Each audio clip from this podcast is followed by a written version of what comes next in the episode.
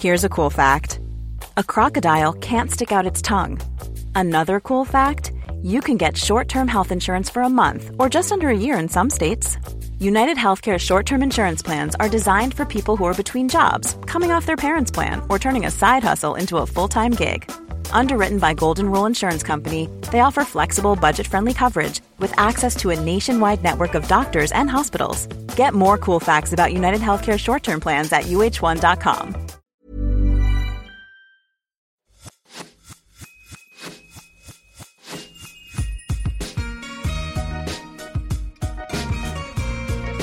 Bonjour et bienvenue sur l'Aléa. Je m'appelle Laura Pouliken et dans la vie, je chéris les valeurs de l'audace, de la curiosité et du partage.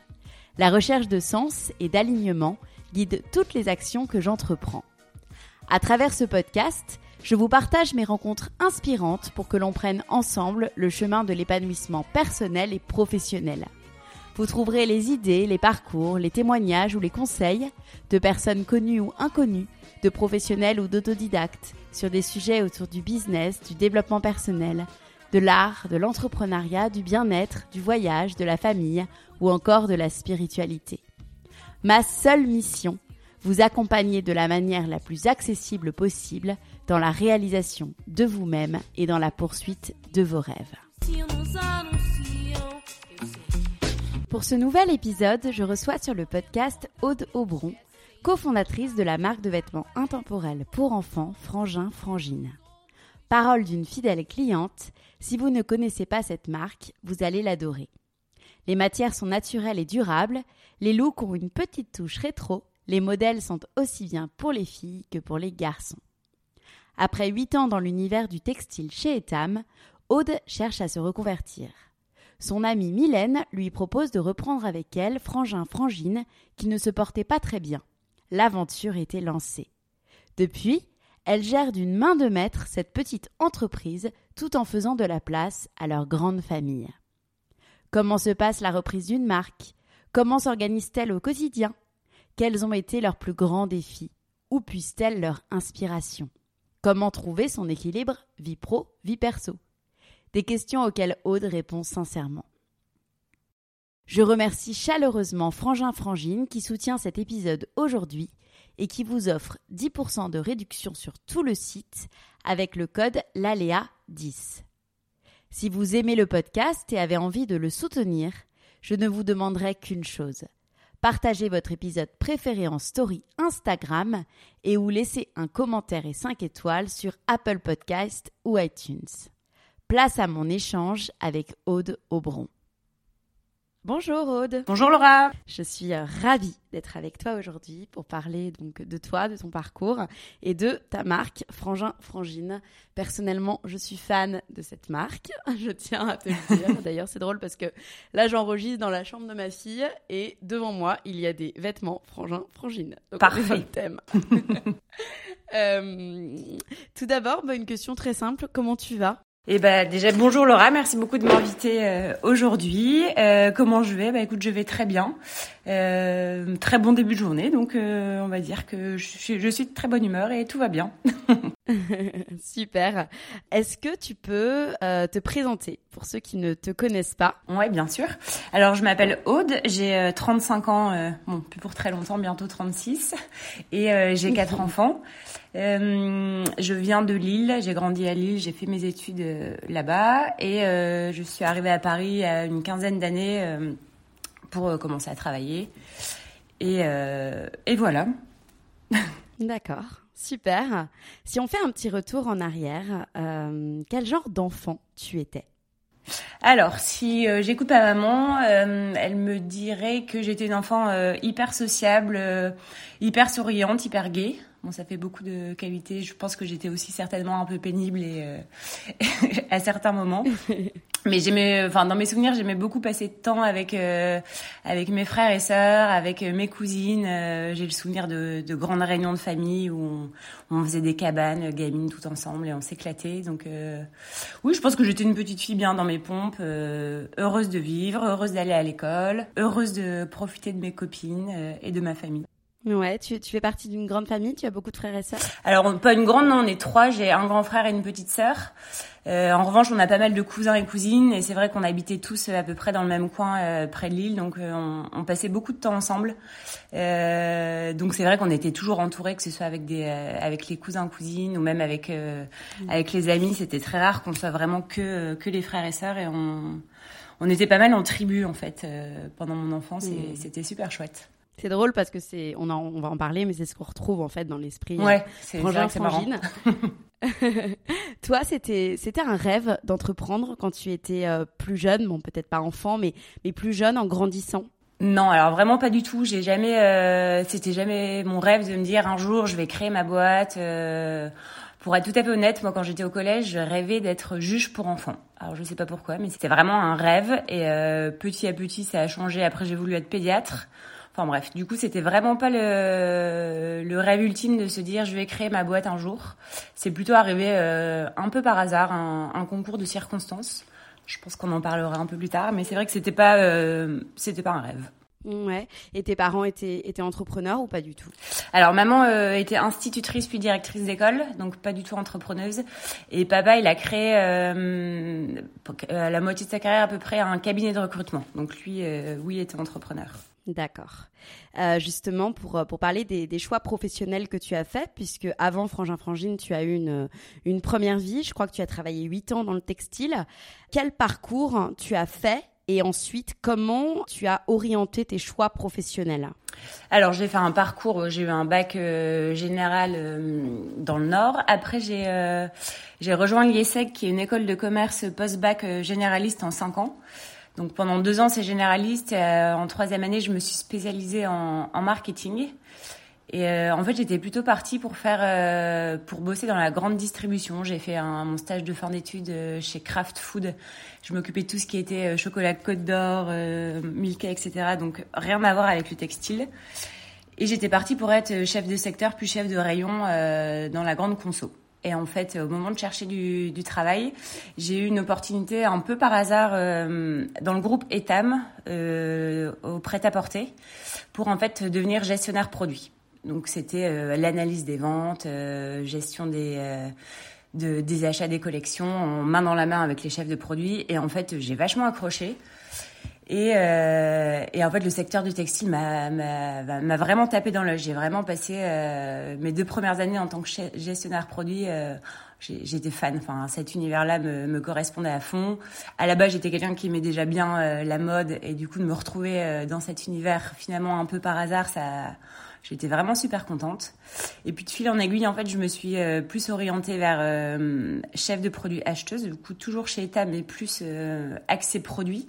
Du coup, création de collection main dans la main avec les stylistes, gestion des collègues entre les produits intemporels, les produits plus fashion, etc. Et en fait, j'ai fait ça pendant pendant huit ans, où j'ai un peu navigué entre différents différentes familles de produits, le denim, puis les manteaux, puis les robes et chemisiers. Donc c'était vraiment hyper intéressant. J'ai vraiment, euh, c'est vraiment une très très belle école ETAM, aussi bien au niveau euh, de la formation que euh, j'ai rencontré plein d'amis avec qui on, est toujours en contact. Vraiment super super expérience.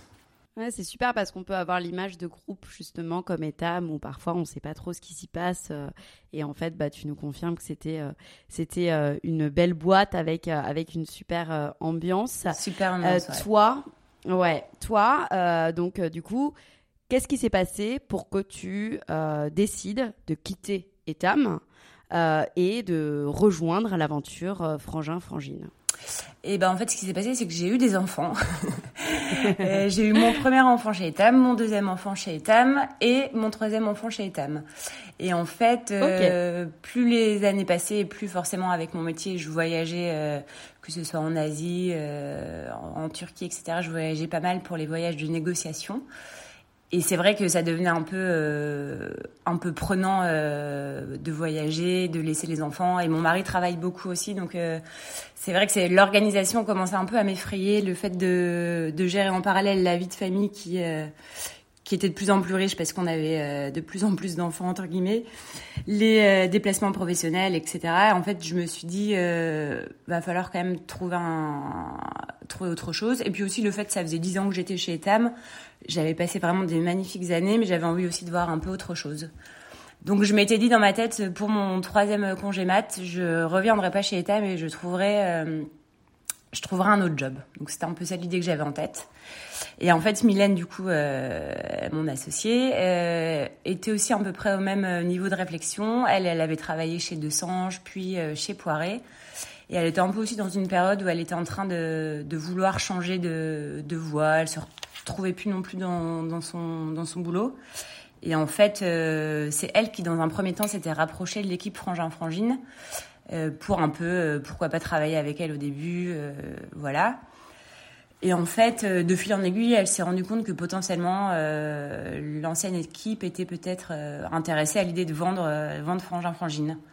Donc, je me rappelle très bien, elle était venue me voir à la maternité. Je venais d'accoucher d'Oscar et euh, elle m'a dit "Écoute, Aude, je crois que c'est un peu incroyable ce qui est en train de se passer, mais euh, est-ce que ça te dit de reprendre Frangin Frangine avec moi?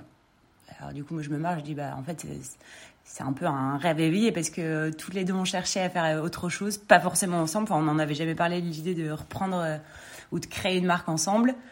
Et en fait, c'est vrai qu'on s'est dit, bah, allons-y, euh, banco. Enfin, on, on, adore cette marque toutes les deux. On est clientes pour nos enfants. Euh, toutes les deux, on a la recherche d'un nouveau, euh, d'un nouveau challenge professionnel. Bon, bah, en fait, euh, allons-y, allons-y, ouais. fonçons. Ça s'est super bien goupillé, quoi. Ouais, carrément. euh, c'est euh, et c'est fou aussi, mais ça, il y a des très bons podcasts sur le sujet. À quel point la maternité, enfin, ça te change tes perspectives professionnelles. C'est, il y a souvent énormément de choses qui se passent à ce moment-là, à l'arrivée du premier enfant ouais. ou à l'arrivée euh, des enfants d'après. Moi, j'ai été to totalement dans le même cas pour mon pour mon ouais. premier enfant. Euh, est-ce que juste pour situer, Mylène, c'était une amie du, du coup de longue date? Ouais, ouais. Mylène, on se connaît depuis la cinquième, donc depuis le collège. Et euh, ouais, ouais c'est, c'est vraiment une amie très proche. C'est la marraine d'une de mes enfants. Euh, enfin, on a fait la même école de commerce. Donc c'est vrai que sur le papier, ça peut faire un peu peur de se dire en fait on est euh, on est meilleurs amis dans la vraie vie. Euh, est-ce que ça va pas faire too much de devenir en plus associé euh, Ouais. C'est les questions en, qui se posent. Ouais. En fait, je pense qu'on on s'est même pas posé la question. Aussi bizarre que ça puisse paraître, on sentait, je pense que entre guillemets, on n'est pas des filles à problème. On est suffisamment euh, intelligente pour se parler si jamais euh, ça va pas. On n'aime pas non plus le, le, conflit, donc je pense qu'on fera toujours en sorte de de discuter pour pas arriver au conflit. Et c'est vrai que du coup, c'est ça n'a pas vraiment été un sujet. Ça paraissait assez évident. Et euh, c'est finalement toutes les personnes qui nous posaient les questions en nous disant ça vous fait pas peur, qui nous faisaient réagir en effet en se disant bah oui, c'est peut-être euh, ça peut paraître bizarre, mais non, en fait, ça nous fait pas peur. Et vous vous étiez fixé des règles au cas où justement ça dégénérait, vous arrêtiez ou il y en avait. Ouais, bien sûr, bien sûr. On s'est fait, euh, on s'est fait accompagner. On a un pacte d'associés euh, qui est qui est écrit. Et donc euh, justement, on a tout baqué en disant aujourd'hui tout va bien, mais si jamais euh, ça se passe un peu moins bien, qu'il y en a une qui veut quitter l'aventure ou quoi aux caisses, tout est euh, tout est bordé, tout est baqué. Donc c'est vrai que c'est un côté c'est un côté rassurant. Et il faut le faire. Je pense qu'il faut il faut prévoir les conflits quand tout va bien parce que c'est plus facile de, de les traiter. Exactement. Moi, je connais la, marque très bien, comme, euh, comme je pense beaucoup de Parisiennes. Est-ce que tu peux nous expliquer ce que c'était Frangin Frangine, donc au moment déjà où vous avez repris la marque, et euh, aujourd'hui? Alors Frangin Frangine, au moment où on a repris la marque, bah, c'est toujours, je pense que l'ADN, enfin j'espère et c'est ce qu'on essaye de, de, faire, que l'ADN n'a absolument pas changé. Frangin Frangine, c'est vraiment la marque des familles, une marque, euh, une marque intemporelle avec des, euh, modèles, euh, comme je disais, intemporels avec une petite touche de rétro. Mais toujours dans l'air du temps. C'est la marque des familles, des fratries, des, des bandes de gamins qui sautent dans les flaques d'eau. Enfin, c'est vraiment une marque, on espère, spontanée et et vivante en fait.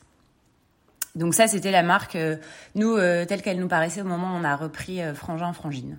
Vraiment. Un ADN très fort et on, on s'est rendu compte que qu'il y avait un très fort attachement pour cette marque, tout comme nous on l'était. En fait, on a rencontré, on a fait plusieurs petits déj avec des clientes pour justement essayer de bien comprendre la marque, les clients, etc. Et c'est vrai que c'est assez émouvant de se rendre compte qu'il y a beaucoup de, beaucoup de nanas qui sont hyper attachées à cette marque et aux valeurs qu'elle mmh. qu'elle diffuse. Ouais, ouais. Et, comment se portait la marque en fait au moment où vous l'avez reprise? Bah, La marque se portait euh, pas pas super super bien parce que les, euh, elle n'était pas rentable. Euh, donc c'était aussi une des raisons pour lesquelles l'équipe s'était un peu essoufflée.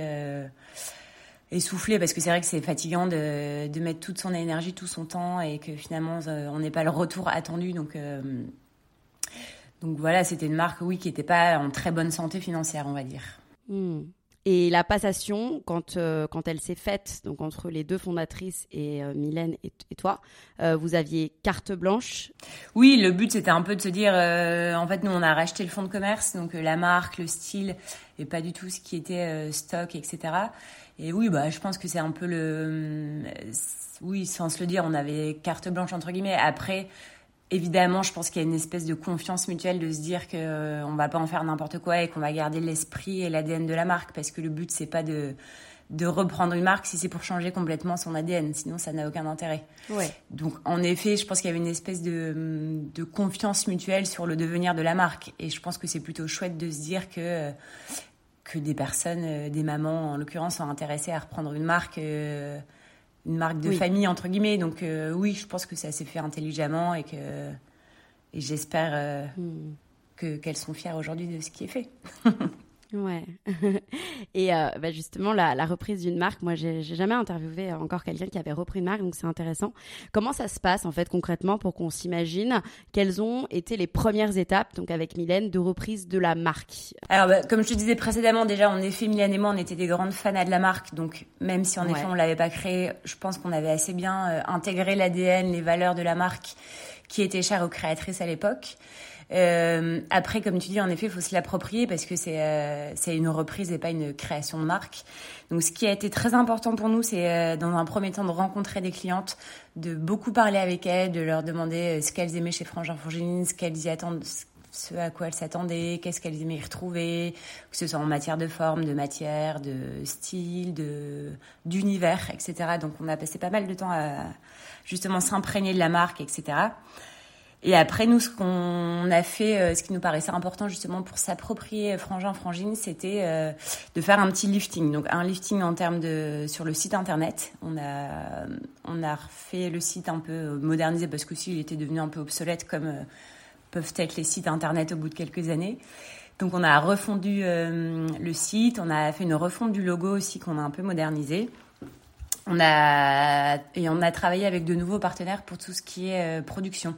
Donc c'est-à-dire qu'on a trouvé euh, un nouvel agent avec lequel on travaille, euh, Dimitri, qui, euh, qui est notre agent bulgare et qui nous qui est vraiment un vrai partenaire avec nous et qui a cru en notre histoire. Donc c'est hyper important et, et, c'est une super histoire parce qu'aujourd'hui il voit que les volumes augmentent et il se dit ah bah c'est chouette, j'ai cru en vous. Donc on a changé de partenaire de prod euh, et après euh, globalement le style bon bah le style évolue parce que la mode évolue un petit peu. On est moins sur des euh, sur des formes classiques et des matières un peu rigides entre guillemets des popines etc on pas on, va vers un peu plus de cool mais enfin l'ADN reste exactement le même le style reste le même que que Frangin Frangine l'était, avec évidemment euh, des nouvelles matières qui sont plus dans l'air du temps et, des imprimés qui sont plus dans l'air du temps. Et un autre truc sur lequel on a beaucoup hésité, c'est que euh, l'équipe avant, euh, du coup, était vendue, enfin, le, les produits étaient vendus uniquement sur le site internet et avait en parallèle des ventes à domicile. Donc ce type des ventes tupperware, euh, on envoie un kit de démonstration à une hôtesse qui invite ses amis, qui fait une commande groupée, etc. et reçoit la commande. Et en fait, on s'est on s'est beaucoup interrogé sur le fait de garder ou pas ces, euh, ces ventes à domicile parce qu'on trouvait que ça avait un petit côté un peu euh, pas archaïque mais un peu hors du temps, tu vois. Old school. Exactement.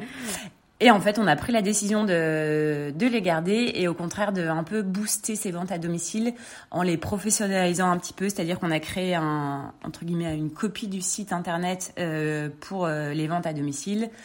On a fait quelque chose de beaucoup plus professionnalisant. Il y a Marine et Estelle, deux personnes qui, qui s'occupent à 100% de ces ventes à domicile.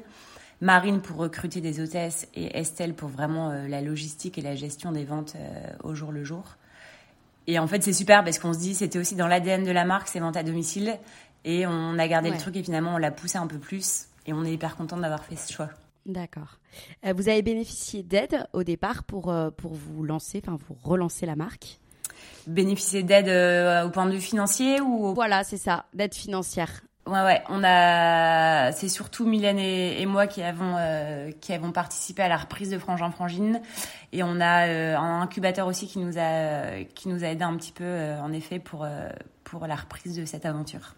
Et après, en effet, on a outre l'aspect financier, on a été beaucoup aidé en accompagnement sur toute la la paperasse, la partie juridique de ce que peut engendrer une reprise de d'entreprise. Donc c'est vrai qu'on a été on a été bien accompagnés. Ok. Mais justement, c'est n'est pas forcément évident. Enfin, je sais pas combien vous êtes aujourd'hui chez Frangin Frangine. Alors aujourd'hui, on est 6 au bureau et après on a Marine et Estelle, euh, donc 8 qui bossent euh, elles deux chez elles. Donc on a une équipe de 8 personnes. Donc 8 personnes. Donc aujourd'hui, bah, tu es devenue euh, malgré toi en fait chef d'entreprise. Et c'est vrai qu'au départ, quand on reprend une marque, on pense pas forcément à, un agrandissement immédiat et au rôle que nous on va endosser derrière. Toi, euh, est-ce que déjà comment tu as vécu le fait de devenir chef d'entreprise et de devoir bah, recruter, euh, gérer euh, du personnel quand on ne l'a jamais fait en fait auparavant? Est-ce que tu t'es formé? Quels ont été les principaux défis pour toi par rapport à cette casquette-là? Alors c'est vrai qu'en effet, par la force des choses, on sait qu'on sera chef d'entreprise même sans, équipe parce qu'on reprend on reprend une boîte. Après, euh, non, en effet, on se, on n'a pas forcément en tête euh, à l'instant T qu'on va devoir gérer une équipe, qu'on va devoir manager, euh, en l'occurrence les filles, parce qu'on a une équipe 100% féminine. Ouais. Et, et c'est vrai que c'est un challenge parce que il faut il faut fédérer les équipes. Déjà, quand on a une petite structure, il faut être suffisamment attractif et avoir un projet clair et enthousiasmant pour les filles pour pour postuler chez nous, parce que c'est vrai que c'est un, un, chouette projet, mais on reste une toute petite start-up, donc euh, il faut motiver les, équipes, motiver les troupes et réussir à, attirer euh, les potentiels chez nous. Et après, euh, oui, après, c'est, clair qu'on a fait, a fait quelques formations avec Mylène, enfin plus des, séminaires en effet management. Après, nous, on reste vraiment une toute petite équipe. Et, euh, et c'est vrai qu'on est vraiment en mode start-up, donc euh, ça dépote et on n'a pas forcément des, des, longs process, etc. Donc c'est à nous d'essayer de, structurer davantage notre management, de créer des points réguliers de suivi, d'échange avec les équipes. Mais c'est vrai que c'est pas c'est pas forcément inné, donc euh, on apprend au jour le jour. D'ailleurs, la, la répartition des rôles entre Mylène et toi, ça s'articule comment? Alors, la, moi, je m'occupe de toute la partie produit. Donc, euh, entre guillemets, la création, on l'a fait, euh, on l'a fait à deux, mais à partir du moment où on a décidé euh, d'un produit jusqu'à sa livraison à l'entrepôt, c'est moi qui m'en occupe. Et Mylène, c'est l'autre partie. Donc, vraiment la partie commercialisation du produit, mise en valeur, marketing, tout, l'autre, toute l'autre moitié du boulot. D'accord. si on parle un petit peu de, des vêtements en tant que tels, euh, déjà, j'imagine que la, la, mode enfantine n'est pas forcément la même que pour les femmes. Euh, quelles sont les différences euh, que tu notes dans la production Ça, c'est ma première question. Et ensuite, comment euh, vous concevez les collections? C'est-à-dire, comment vous choisissez déjà d'où vient l'inspiration? Et ensuite, comment vous choisissez pas bah, tout ce qui va être modèle, matière, forme pour les vêtements? Donc là, il y a trois questions en une. je vais reprendre sur la première. je vais essayer de tout retenir. quelle est déjà, euh, on va reprendre par étapes, euh, les, les, les, différences, moi j'y connais rien, entre la mode enfantine et la mode pour femmes alors la différence en tant que telle, euh, techniquement parlant, finalement, il y en a assez peu parce que c'est à peu près les mêmes process. Euh, alors nous, on travaille à façon, c'est-à-dire que c'est nous qui fournissons à nos à nos ateliers de confection tout ce qui est mercerie et tissu. Et c'est pas et eux, ils s'occupent uniquement de la confection du produit. Donc en soi, ça, ça n'a aucune différence avec euh, avec euh, la mode femme parce que les étapes sont exactement les mêmes. Euh, là où c'est différent, c'est évidemment qu'il y a un peu plus de contrôle euh, sur la qualité, la tenue des boutons, les pressions, etc. Tout est hyper hyper contrôlé parce que euh, bah, évidemment on peut pas euh, on peut pas avoir des vêtements dont la qualité est médiocre parce que risque d'étouffement. Enfin, je te passe les détails qui peuvent se passer sur des vêtements qui sont mal confectionnés. Et après, non, globalement, c'est ça qui est, euh, qui est assez drôle et finalement euh, un peu difficile pour nous, c'est que le, globalement, le, au niveau du prix du produit, en fait, c'est quasiment le même entre un produit femme et un produit enfant. Mis à part la consommation de tissu qui est un peu moindre, mais finalement, les étapes de confection coûtent le même prix que ce soit pour la femme ou pour l'enfant. Donc c'est là où c'est un, secteur très très très compliqué au niveau du, prix et très compétitif aussi parce que euh, on peut pas vendre des produits enfants au même prix que des produits femmes et pourtant ça nous coûte quasiment la même chose à produire. Donc ça, c'est le, c'est le vrai challenge de, de ce business. Ah oui, on n'imagine pas euh, forcément. Euh, c'est clair. Et il n'y a pas plus de taille aussi pour les enfants? Et il y a plus de taille, effectivement. Après, nous, euh, on a quelques produits qui sont plus typés bébé, auquel cas on fait du 3 mois au 4 ans. Après, on a des produits assez transverses qui finalement peuvent se faire du 3 mois au 12 ans. Donc c'est vrai que ça peut être très très compliqué en, en mise au point d'avoir d'avoir la mise au point du 3, moi du 6, 9, moi du 12, 18. Enfin, je te passe le, toutes les tailles mmh, jusqu'aux 12 ans. Donc en effet, oui, tu as une plus grande ampleur, euh, une plus grande ampleur de taille. Après, de plus en plus de marques femmes, je pense, euh, travaillent également les tailles extrêmes, donc euh, ont de plus en plus de tailles également. C'est vrai. Comment vous imaginez une nouvelle collection pour Frangin, Frangine? Donc, comme je disais, d'où vient d'abord l'inspiration? Et ensuite comment vous choisissez les modèles, les matières et les formes? Alors nous, on n'est pas du tout euh, en mode euh, bon élève entre guillemets parce que euh, typiquement dans une chez une marque normale, on devrait avoir des bords d'inspiration, des thèmes, desquels en découlent des matières, des couleurs, puis des formes, etc. Nous, on fait vraiment pas ça dans l'ordre, on fait plutôt vraiment au feeling. En fait, on fait des salons de tissus, donc euh, type première vision, où on va rencontrer plein de fournisseurs, nos fournisseurs adorés, des nouveaux qu'on rencontre, etc. Et en fait, chez nous, tout part de la matière ou de l'imprimé. Et en fait, on va vraiment avoir euh, ce truc euh, coup de cœur matière qui fait que tout va se construire autour des matières et des imprimés. Et on va directement avoir en tête, ah, avec cette matière, je vois trop bien cette petite barboteuse ou ce bloomer ou cette chemise mec. Et en fait, on travaille pas forcément dans le bon sens, mais ça nous va bien et jusqu'à jusqu'à présent on y arrive bien. Mais c'est vrai que tout part de la matière et de l'imprimer. Ok. Et combien de temps il se passe en général entre bah, le moment où vous avez euh, voilà, sélectionné votre matière et puis la mise en ligne du vêtement? Alors nous, on est, euh, on est assez rapide parce qu'en fait, la force entre guillemets qu'on a, c'est que vu qu'on est vendu uniquement sur notre site internet et qu'on n'a pas de boutique ou de revendeur, en fait, on peut se permettre de de dégainer entre guillemets au dernier moment. Donc entre le moment où on va euh, on va typer, donc sélectionner une matière et le moment où le produit sera en ligne, globalement nous nos collections c'est en six mois. Donc c'est assez rapide si on compare à d'autres marques. Rapide, ouais. Et mm. après, euh, ça nous arrive euh, bah, pas plus tard qu'hier, on, on s'est dit ah on a trop envie de tel produit avec telle matière. Et en vrai, on est capable, si la matière est disponible assez rapidement, de l'avoir en ligne dans trois semaines. Ah ouais. C'est pas, c'est pas comme ça sur toute la collection, on va de là, mais on est capable, on a une certaine réactivité sur, euh, sur quelques produits, quelques capsules où on se dit ah ça j'adore, on vas-y on le lance tout de suite, on est capable de l'avoir assez rapidement, enfin même très très rapidement. D'accord. Et les, et les shootings, euh, c'est des enfants euh, modèles ou c'est des, des c'est des, des, enfants de la vraie vie. souvent on fait appel, enfin c'est pas souvent, on fait tout le temps d'ailleurs appel à la communauté Instagram tout simplement en disant D'accord on fait un shooting telle date à tel endroit, envoyez-nous les photos de vos petits choux. Euh. Mhm. Aujourd'hui, dans, la recherche de sens professionnel donc, que tu as eu quand tu as décidé aussi de rejoindre l'aventure Frangin-Frangine, il y a aussi la conscience écologique. Euh, ça peut être aussi un sujet euh, quand on travaille avec euh, les enfants, puisque bah, forcément, c'est bah, l'avenir, quoi. c'est le présent et l'avenir.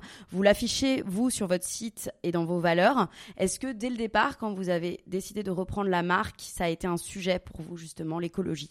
Alors ça a été évidemment un sujet, mais pour être transparente, c'était pas la priorité à l'époque parce que euh, entre guillemets on avait euh, on avait plein de chats à fouetter et on s'est pas dit ça va être le sujet de notre marque. Après évidemment ça le devient évidemment euh, on en parle là en ce moment on en parle tous les jours ça devient un sujet prioritaire. après par la force des choses on était déjà on avait une forte conscience parce que en fait comme on dit souvent le l'écologie et et la mode responsable c'est une question de bon sens finalement parce qu'évidemment nous vu notre taille on va on produit en Europe on produit des quantités raisonnées c'est évident qu'on va pas aller produire en Chine euh, ou au Bangladesh euh, vu notre taille donc par la production proche c'est en effet raisonné.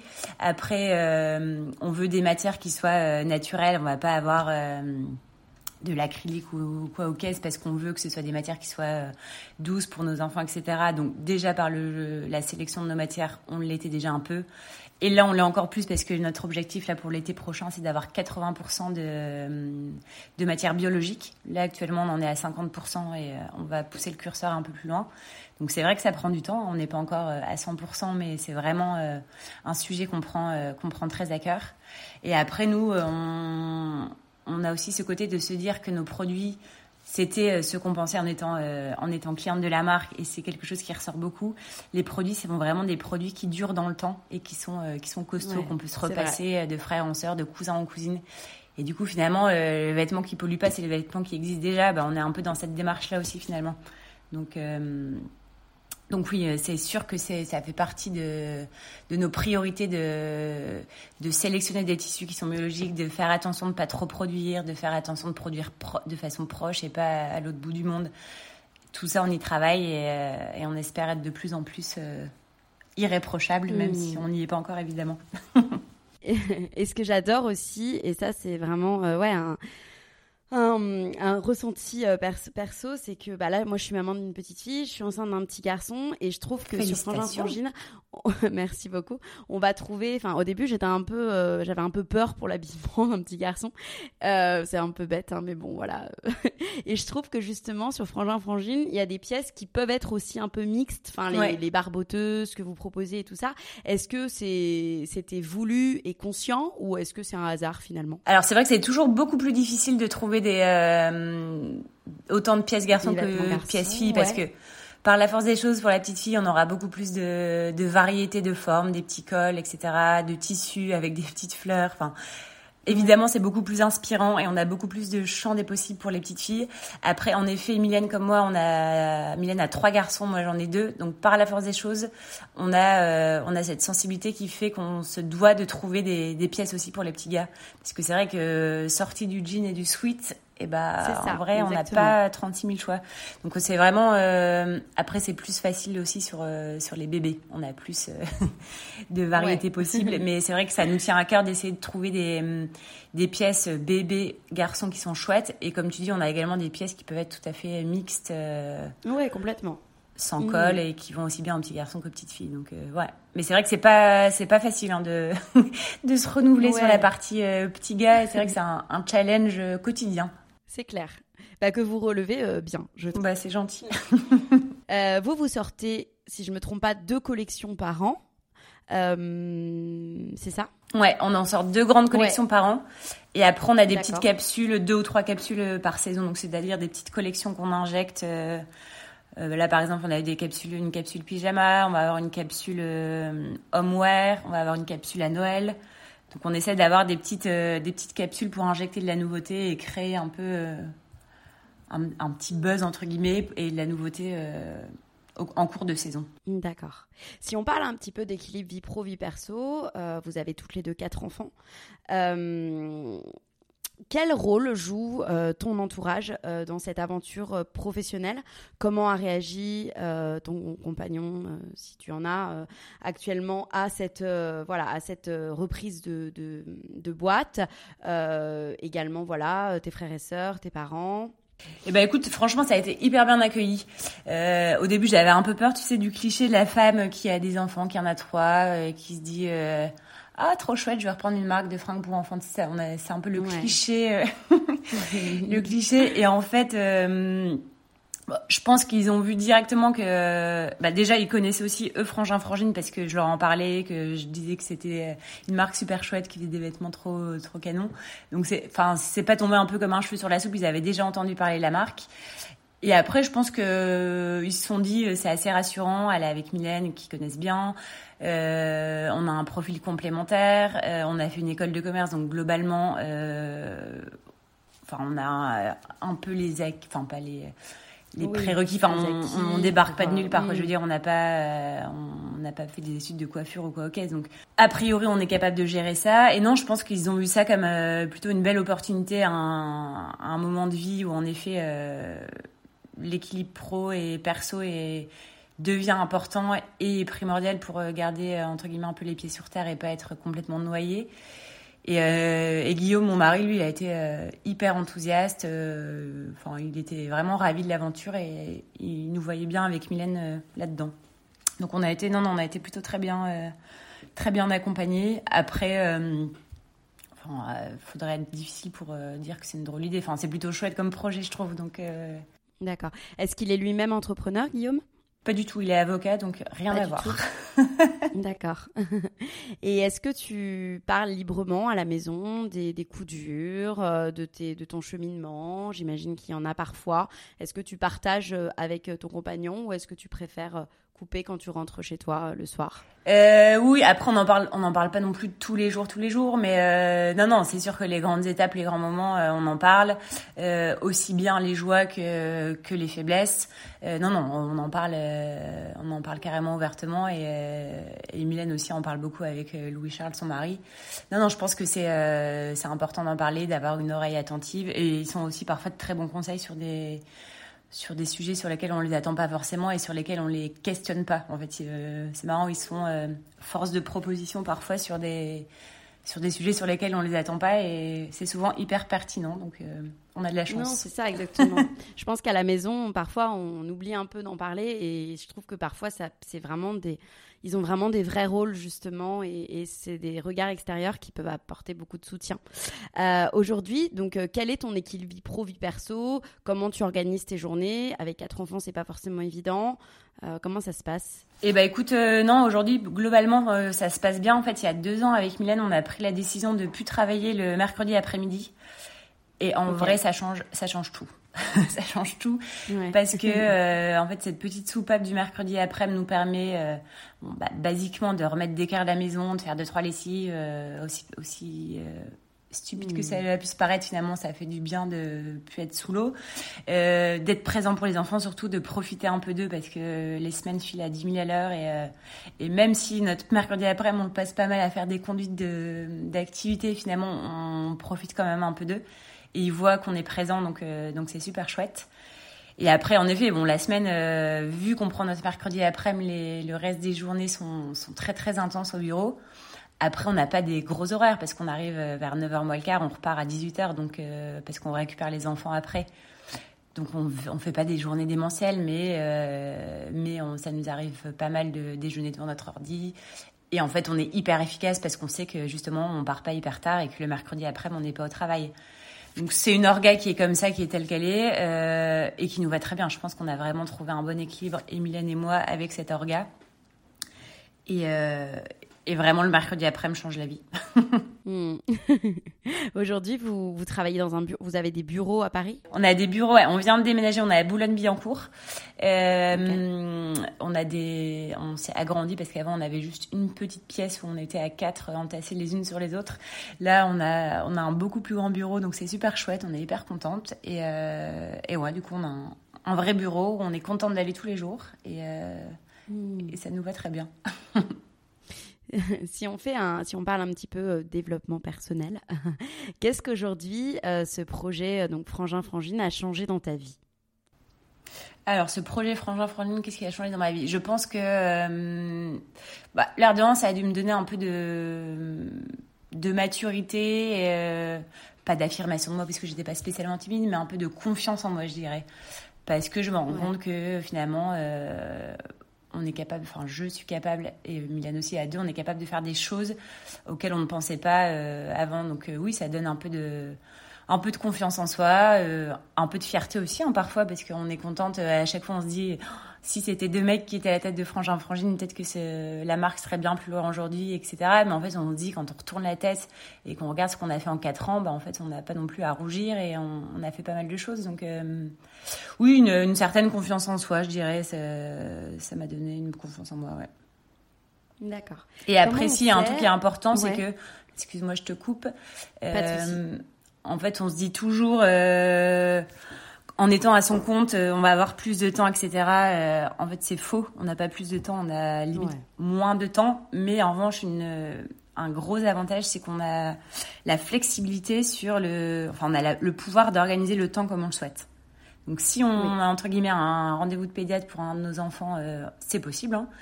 mais c'est à nous de nous organiser et de savoir comment on veut imbriquer tout ça dans notre emploi du temps. Donc on a une nouvelle, enfin j'ai une nouvelle liberté dans cette organisation, c'est sûr. Après à nous de la gérer correctement. Hmm. Comment on, sait, comment tu sais toi que tu restes aligné avec ton projet euh, Et est-ce que si ça arrive, j'imagine que voilà, dans toute aventure entrepreneuriale, parfois on a des moments de doute, on a des moments de désalignement. Si ça arrive, comment tu fais pour te remettre dedans? Écoute, je sais, en fait, je le vois, les journées, euh, les journées compliquées au travail, euh, je vois parce qu'elles sont compliquées à la maison le soir. Parce que pourquoi? Parce que j'arrive de mauvaise humeur, euh, j'ai aucune patience, j'ai envie de, de coucher les enfants dès que je rentre. Et donc, je sais qu'il y a un truc qui va pas. Et en fait, j'essaye au maximum, on sait pas toujours possible, hein, mais de me dire si je rentre de bonne humeur, en fait, la soirée va bien se passer, on va être de bonne humeur avec les enfants, ça va être chouette, on va se marrer et ça va bien se passer. Donc Évidemment, euh, en tant qu'entrepreneur, euh, notre vie pro est intimement liée à la vie perso. Mais en fait, les enfants, ils n'ont rien demandé à personne. Donc, si on a eu des soucis au travail, en fait, c'est à nous d'essayer de, les mettre de côté le moment où on est euh, le petit tunnel du soir, 18-20 heures, où on les voit. Et, voilà. Et après, globalement, oui, il y, y, a des périodes un peu compliquées parce que, évidemment, en tant que petite entreprise, euh, le moral est très lié aux chiffres qu'on fait. Donc, euh, quand ça va bien, on est très euphorique. Et voilà, quand c'est un peu plus compliqué, bon, bah, le moral est un peu en baisse. Après, l'avantage, c'est qu'on est deux avec Mylène. Et c'est. Euh, en général, on arrive à se remonter le moral l'une l'autre si ça va passer très rare qu'on soit toutes les deux down et que on soit dépité toutes les deux en même temps ça arrive, mais ça dure pas longtemps. Et globalement, le fait d'être un duo fait que euh, on arrivera toujours à se challenger, se motiver, se remonter le moral si besoin. Super. Euh, j'ai juste une petite dernière question parce qu'on n'en a pas parlé avant, euh, avant de parler euh, des projets pour la marque et des questions de fin. on n'a pas parlé de communication. vous, vous êtes très présent aujourd'hui sur, sur Instagram. quels sont aujourd'hui vos leviers? Comment vous organisez un peu la, stratégie de communication justement pour booster les ventes alors, comme tu dis, nous, Instagram, c'est vraiment euh, le euh, le vecteur de communication unique entre guillemets parce que vu qu'on est vendu que sur Internet, on n'a pas de boutique, on n'a rien, hmm. tout passe par Instagram. Donc c'est un côté quand même euh, un peu stressant parce que le jour où Instagram a décidé de fermer, bon bah globalement, ça va être compliqué pour nous. Donc nous, en fait, donc ça c'est vraiment toute la partie de Mylène avec son équipe, tout ce qui est communication, Instagram, etc. nous, évidemment, ce qu'on essaie de montrer, bah nos produits, euh, faire des zooms matières, des focus sur la qualité, des focus sur euh, nous frangins frangines. On met un point d'honneur à avoir des matières qui sont transverses entre euh, les collections filles et collections garçons. Donc ça peut être de montrer des des looks assortis. On a des collections femmes aussi euh, depuis quelques saisons, donc ça va être de montrer nos shootings, etc. Mais c'est vrai que c'est difficile de trouver un contenu qualitatif qui peut sortir parfois un peu du produit, parce que globalement le produit, bon bah c'est mm. bien, c'est chouette, mais euh, la communauté peut s'enlacer. Donc ce qu'on essaie de faire, c'est d'avoir de plus en plus d'interactions avec euh, avec la communauté. Donc ça peut être à travers des lives où on, on fait un live où on, on, monte des produits en vrai, un live sur euh, les coulisses de la marque. Ça peut être euh, faire des, euh, des reels avec des petites vidéos un peu plus ludiques sur, sur des enfants qui portent la collection ou qui font, qui font des bêtises ou je sais pas quoi. Enfin, c'est, tout, est, tout est, doit être vraiment travaillé en profondeur pour essayer de trouver un contenu qui est à la fois produit mais aussi diversifié et c'est vrai que c'est hyper compliqué. C'est un vrai sujet. Hmm. Quels sont aujourd'hui les, projets pour euh, la marque? Alors les projets pour la marque, euh, bah, c'est évidemment de continuer à développer et de faire grandir Frangin Frangine. Euh, ça passe par, on a lancé un podcast là il y a un an de 10 épisodes. C'était une série de 10 épisodes ça va être de relancer une série de 10 épisodes de, de podcast. Donc c'est Famille Je vous aime by Frangin Frangine. L'idée c'est vraiment de de rencontrer des, euh, profils différents. On a rencontré, tu vois, par exemple, une famille où il y avait quatre frères qui étaient tous les quatre entrepreneurs. On a rencontré Sabrina, qui est la femme du marin Escoffier. On a rencontré les sœurs Petits. Enfin, tu vois, la famille dans plein d'aspects différents et on pense que ça peut être hyper. Euh, enfin, c'est hyper intéressant. On a eu plein de remontées comme quoi ça, plaisait beaucoup à, la communauté frangin frangine. Donc on se dit que faut vraiment qu'on relance euh, une série de, de, podcasts. Et après là, on a hum, en avant-première, tu vas être au courant, on lance un, un corner aux Galeries Lafayette. Euh, donc euh, on est hyper contente. On va voir ce que ça donne. On se disait qu'en fait c'était euh, c'est bien d'être une marque digitale, mais ça peut être aussi euh, d'avoir un premier pied dans une boutique physique. De, enfin ça fait une vitrine pour la marque en fait de dire s'il y a des personnes qui sont encore un peu réticentes à commander sur internet sans avoir vu ni touché le produit en vrai, et eh ben on peut les on peut les amener, les diriger vers les galeries. Donc ça ça fait partie d'un d'un de nos gros projets. Et voilà, et puis continuer à, à faire ce qu'on fait euh, encore plus. Et un de nos projets dont on parlait tout à l'heure aussi, c'est évidemment euh, d'intégrer dans euh, de plus en plus de tissus biologiques. Enfin voilà, en tant que start-up, on a toujours mille projets à la seconde et finalement le plus difficile, c'est d'arriver à canaliser nos envies et de, et de prioriser tout ça. Super. On va finir par des petites questions que je pose toujours à la fin. L'idée, c'est d'y répondre assez rapidement. tout d'abord, les questions que l'on te pose le plus, que ce soit dans la vie ou sur tes réseaux sociaux. Et ben c'est toujours euh, mais comment vous faites avec quatre enfants et avec, et avec votre boîte? Et du coup nous avec Mylène on se marre toujours un peu parce qu'on on répond en fait pareil que si on avait quatre enfants et qu'on était salarié finalement. Enfin, ça, oui. C'est pas le fait d'avoir une boîte qui change euh, à 100% le, le, fait de travailler. Certes, il y, y, a des petites différences, mais c'est vrai que qu'on soit salarié ou qu'on ait notre boîte, bah, on travaille et voilà. Donc ça nous fait toujours un peu rire, mais euh, c'est vrai que c'est la, question qu'on nous pose tout le temps. Il y a plus de, plus de décisions stratégiques, on va dire, je pense, quand on est entrepreneur. Et, euh, et c'est peut-être plus de pression. Qui est Certainement, mais après, vu qu'on fait ce qu'on aime, nous, on le ressent pas mm. en tant que tel. C'est ça. D'accord. Euh, peux-tu me décrire une journée type? Alors une journée type, euh, nous on est très mal organisé. Enfin non, on est quand même très bien organisé, mais on se réveille globalement assez à la bourre parce qu'on a trois quarts d'heure entre le moment où on se réveille et le moment où on part à l'école. Donc voilà, c'est un peu la course, mais bon, ça nous va bien. On prend le petit déj tous ensemble, euh, tous les six, euh, parce que vu que mon mari rentre assez tard le soir, c'est vrai qu'il voit pas les enfants, donc on se fait un point d'honneur à prendre le petit déj tous ensemble. Après, bah, chacun euh, va qu'à ses occupations, que ce soit école, boulot, etc. Et euh, le soir, du coup, moi, je rentre, je rentre vers 18h, 18h30 à la maison. le fameux tunnel devoir, bain, dîner. Mais après, en vrai, bon là, il, commence à être relativement grand, donc c'est, c'est, enfin, il y a des soirs c'est chaotique évidemment, mais ça commence à être, ça commence à être cool. Ok. et, euh, et, en fait, vu que je suis toute seule, parce que mon mari rentre plus tard, c'est ce truc un peu simple et un peu, si je caricature militaire, où tout est assez organisé. Et ils savent que quand ils ont fini de dîner, ils vont se laver les dents. Euh, enfin, ils débarrassent leurs affaires, ils vont se laver les dents. Donc, Finalement, là où c'est un peu plus le bazar, c'est euh, si euh, Guillaume rentre euh, par surprise un peu plus tôt et que du coup c'est la fiesta, les enfants vont voir leur papa et c'est là où ça devient un peu le bazar. Ça, désorganise un peu. Mais, mais voilà, la journée type assez classique et, et voilà. Ça marche. Tes citations préférées? Alors moi, il y a une citation que j'adore, c'est c'est en forgeant qu'on devient forgeron. Euh, et euh, en l'occurrence, ça s'applique très bien, je trouve, à notre euh, situation d'entrepreneur. il y a deux, je trouve, il y a deux sens dans cette dans cette citation, c'est que déjà, faut pas avoir honte de pas savoir faire quelque chose et finalement, on apprend en faisant.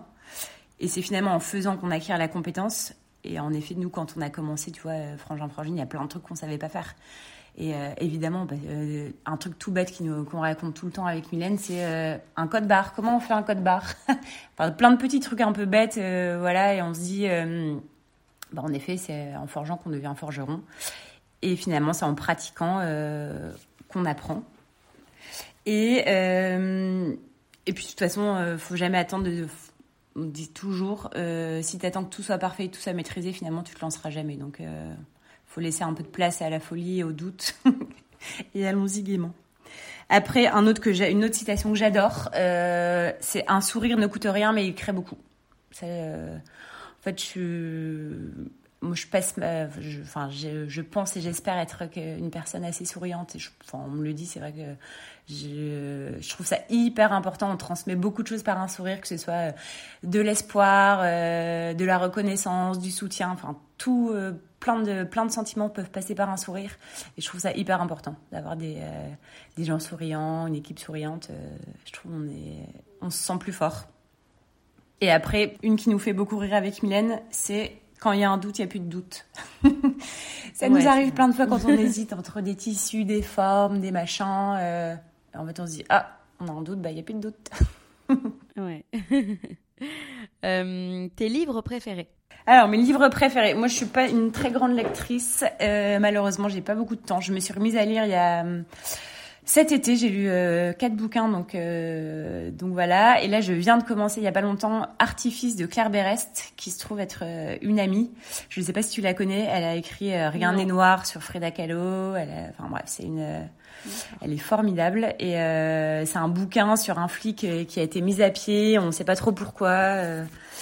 et ça a l'air tout à fait, tout à fait captivant. Donc, en une soirée, j'ai lu 80 pages. Donc, je pense que d'ici deux jours, c'est bon, ce sera ce sera terminé. Mais j'avoue que je suis pas la plus grande euh, lectrice du monde. Mais, euh, mais c'est vrai que les livres de Claire Berest, euh, après, forcément, vu que c'est une amie, je, je, me mets aussi un point d'honneur à, à, lire ses bouquins, mais ils sont tout à fait admirables. Ok, super, je vais découvrir. Tes routines pour être bien physiquement et mentalement euh, Mes routines pour être bien physiquement et mentalement, euh, bah, j'en ai pas forcément. Je vais pas être une bonne élève pour ça. Bah, euh, quoi qu'il arrive, je pense, enfin, j'aime bien, je, je, fais pas, hum, je vais pas à la salle de sport ou quoi, ok, mais j'aime bien me faire des petits replays sur mon ordi le soir quand les enfants sont couchés, des séances de cardio une fois par semaine, tu vois, ça, je, pour me défouler un peu. Euh, m'aérer. Le week-end, on passe notre vie avec les enfants à aller se balader dans la forêt, à aller faire des balades en vélo, à aller euh, cueillir des légumes et des fruits à la ferme de Galie dans la banlieue parisienne. Enfin, j'ai beaucoup besoin d'être, euh, de m'aérer la tête et l'esprit en étant dehors, en fait, dans la nature. Ouais. Et après, des, ouais, j'ai pas beaucoup plus de routine que ça.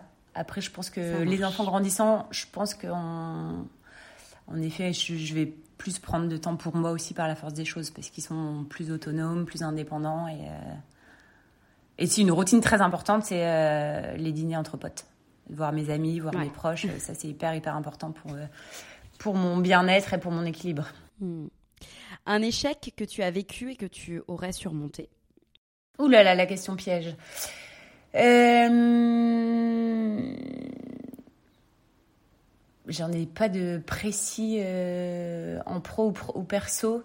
Non, moi l'échec, euh, l'échec permanent que j'ai, c'est quand je, je, perds patience avec mes enfants parce que alors qu'ils y sont pour rien, c'est juste que moi je suis pas bien dans ma tête ou j'ai la tête au bureau. Enfin, j'ai un truc qui, qui me trotte dans la tête et du coup je suis pas disponible pour eux. Et, euh, et, du coup, je leur hurle dessus, alors que les pauvres, ils y sont pour rien. Euh, il a mis un petit point en dehors de son assiette, ça peut me mettre hors de moi, alors qu'en vrai, euh, il n'y a rien de dramatique. Donc c'est plus euh, essayer de travailler ma... La gestion, ouais, de... Ma gestion, ouais, de... Être plus patiente avec les enfants, en fait. Ouais. Hmm. c'est dur. La personne que tu admires le plus la personne que j'admire le plus, euh, moi j'admire énormément ma maman. Euh, ça peut mm. paraître assez euh, bateau comme réponse, mais mais en fait elle a eu elle a eu plein de pas plein de vies différentes, mais elle a elle a été instite puis directrice. En parallèle, elle a fait des études de graphothérapie. Elle a été graphologue. mes parents se sont séparés. du coup, elle s'est retrouvée avec avec les trois enfants et je l'ai trouvée formidable à cette époque où elle a été hyper forte, hyper hyper chaleureuse, hyper souriante. Euh, et c'était vraiment un modèle à cette époque où je me dis, purée, si ça m'arrive, j'aimerais, j'aimerais être comme elle parce que euh, euh, elle donne le change, quoi. Elle garde la tête sur les épaules, elle est hyper présente pour nous, hyper enthousiaste, hyper, hyper forte. Même si elle a dû avoir des moments très difficiles, elle nous les montrait pas. Et, et j'ai passé, enfin c'était sur le tard, hein, j'étais déjà adolescente, mais une période qui peut être compliquée. J'ai passé une super adolescence où on s'est trop marré, alors que le contexte n'était pas forcément euh, très gai. Et puis aujourd'hui, elle est formidable avec les petits enfants, donc euh, J'avoue que je l'admire, ma petite mam. Génial. Euh, et ma dernière question que je pose à tous mes invités, ta définition. Bon, c'est pas la plus facile. Hein, ah, attention, la dernière question piège. la définition du risque, selon toi, et les risques nécessaires pour vivre pleinement. Alors la définition du risque, ce serait de sortir un peu de sa zone de confort euh, et de se dire je suis pas sûre à 100% bah, comme je te disais tout à l'heure, si on, si on est, euh, enfin, faut avoir un peu de lâcher prise et un peu d'incertitude et de finalement d'être un peu en position inconfortable, mais de, mais de sentir qu'on a envie d'y aller quand même en fait. De pas maîtriser à 100%, de lâcher prise, un mélange de lâcher prise, d'incertitude et de d'inconfortabilité entre guillemets, je sais pas si ça se dit. Ouais, si si si. Enfin, en tout cas, je comprends le. Mais le, mais avoir envie d'y aller, c'est le ouais. principal. Et selon toi, du coup, le risque nécessaire pour vivre pleinement, c'est y aller? Ouais, c'est de foncer, de pas de de se lancer. Bon, évidemment, euh, pas euh, comme une tête, pas euh, une tête brûlée, mais de se dire que si on attend que tout soit parfait, que tout soit maîtrisé, que tout soit contrôlé, eh bon, en fait, on perd l'essence du même du, du, risque et de et enfin, je sais pas comment dire de ouais. le fait que ce sera cool de le faire en fait. Les, ouais, c'est ça. Mm. Merci beaucoup Aude. Merci beaucoup Laura. Cet épisode est maintenant terminé. En espérant qu'il vous ait plu, je vous donne rendez-vous maintenant sur le compte Instagram lalea.podcast pour découvrir les coulisses de l'interview.